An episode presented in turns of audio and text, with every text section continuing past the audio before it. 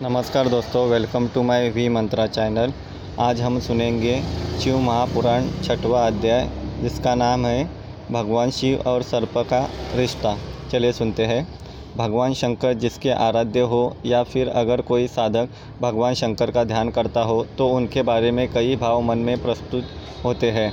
जैसे कि भगवान शंकर त्रिशूल लिए साधना पर बैठे हैं। उनका तीसरा नेत्र यानी भ्रिकुटी बंद है। उनकी जटाओं से गंगा प्रवाहित हो रही है।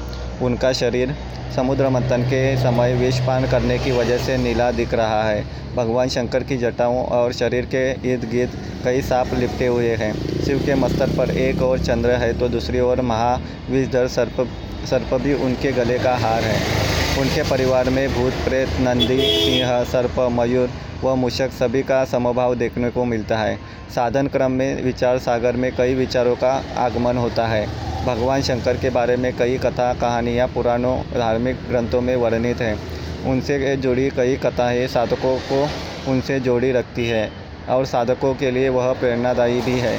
पौराणिक मान्यताओं में भगवान शंकर और सर्प का जुड़ाव गहरा है, तभी तो वह उनके शरीर से लिपटे रहते हैं। यह बात सिर्फ़ मान्यताओं तक ही सीमित नहीं है, बल्कि यह इस कलयुग में भी हकीकत में परिलक्षित होती दिखती है। यूँ तो भगवान जनता जनार्दन के लिए अपनी कृपा बरसाने में अति दयालु है, लेकिन कहते हैं कि अगर आपको भगवान शंकर के दर्शन ना हो और अगर सर्प के दर्शन हो जाए तो समझिए कि साक्षात भगवान शंकर के ही दर्शन हो गए हो। हम चल रहे हैं राजस्थान के माउंट अबू में। माउंट अबू राजस्थान का एकलौता हिल स्टेशन है, जो अर्धकाशी भी कहलाता है। पौराणिक मान्यताओं और पुराणों के मुताबिक माउंट अबू अर्धकाशी इसलिए कहलाता है क्योंकि यहाँ भगवान शंकर के 108 छोटे बड़े मंदिर हैं। दुनिया की एकलौती जगह जहाँ भगवान शंकर नहीं, उनकी शिवलिंग भी नहीं, बल्कि उनके अंगूठी की पूजा होती है। माउंट अबू में ही अचलगढ़ दुनिया की एकलौती ऐसी जगह है जहाँ भगवान शिव के अंगूठे की पूजा होती है। भगवान शिव के सभी मंदिरों में तो उनके शिवलिंग की पूजा होती है, लेकिन यहाँ भगवान शिव के अंगूठे की पूजा होती है। यहीं पर एक मंदिर है, पांडव गुफा के करीब, जहाँ के बारे में कहा जाता है, पांडवों ने अज्ञातवास के दौरान कुछ समय यहाँ बिताया था। शिव मंदिर में बीते सोमवार को भगवान शंकर को जल और दूध से नहलाने पहुँचे श्रद्धालुओं को लगा, जैसे भोले एक विशालकाय नाग के रूप में प्रकट हो गए।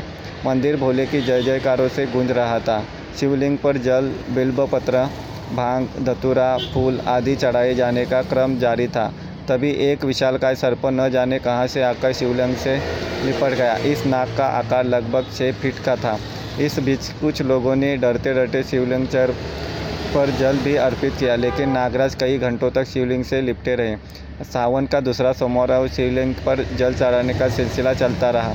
इस बीच नाग की अटखेलियाँ भी जारी रही।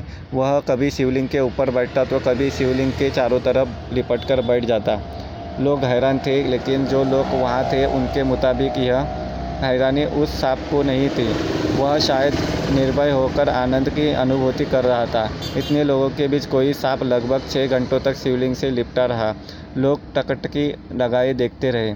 कुछ लोगों के लिए भोले सर्प के रूप में शिवलिंग से आकर लिपटे थे तो कुछ लोग उस पल को शिद्दत से महसूस करना चाह रहे थे।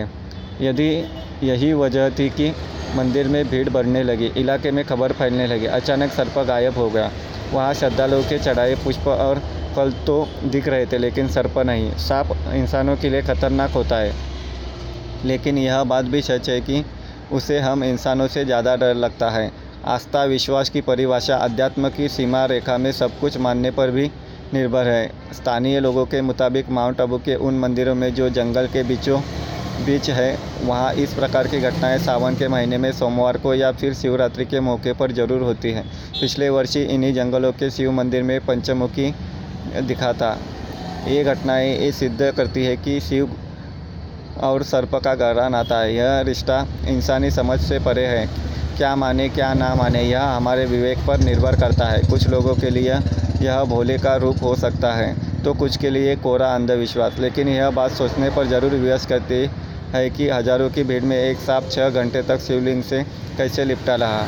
वह भी भोले के जयकारों और मंदिर में बस्ती घंटियों के बीच। इस प्रकार ये अध्याय समाप्त होता है। अगला अध्याय अगले पार्ट में लेके आऊँगा। Please follow my channel. Thank you.